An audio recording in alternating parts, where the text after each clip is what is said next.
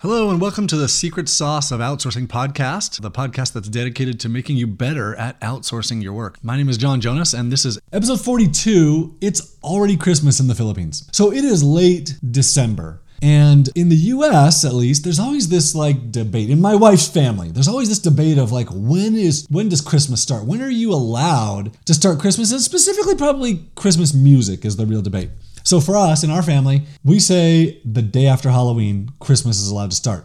And my wife says this because number one, Christmas music is really great. We love it. You don't listen to it for 10 months of the year at all, whether you like it or not, you don't listen to it. And then she feels like decorating for Christmas is so much work that if she's gonna do the work, she wants to enjoy it. So usually she starts November 1st. This year, she started like November 3rd, and it's been like a it's been a long process of decorating up until probably a couple weeks ago of Christmas decorating. We have a sister-in-law though who feels like, yeah, I'm gonna listen to Christmas music anytime I want throughout the year. So it's it's March, she's listening to Christmas music. Not always, but it's just part of her normal music. Other people in the family feel like, no, Christmas starts December 1st. You don't listen to Christmas music until then. In the Philippines, though, Christmas started in September. So if you think your Christmas starts early, here's how it is in the in the Philippines. And and here's some kind of Christmas cultural things around the Philippines. So I actually like that their Christmas season starts early. I feel like number one, I feel like Halloween brings out the worst in everybody. Or at least Halloween tries to bring out the worst in everybody. It tries to bring out devils and evil and candy and uh,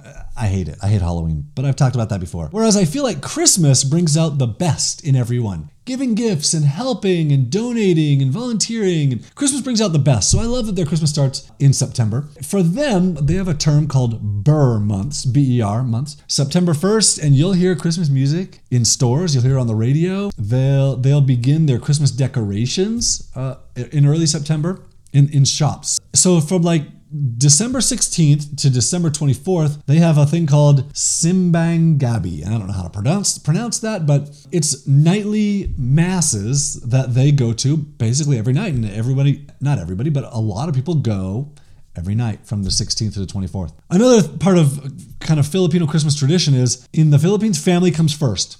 Always. Everybody spends Christmas, Christmas, Christmas Eve, New Year's, New Year's Eve with family. It's considered rude to spend it with friends.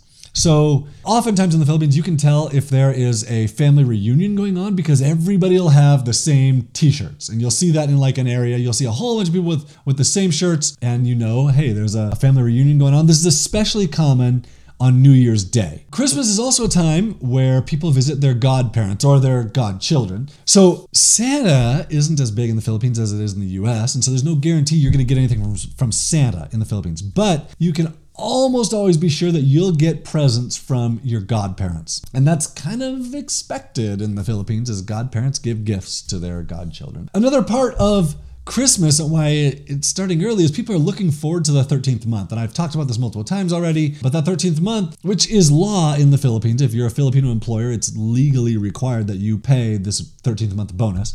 Which, if you want to know more about it, onlinejobs.ph slash 13th month, onlinejobs.ph slash 13th.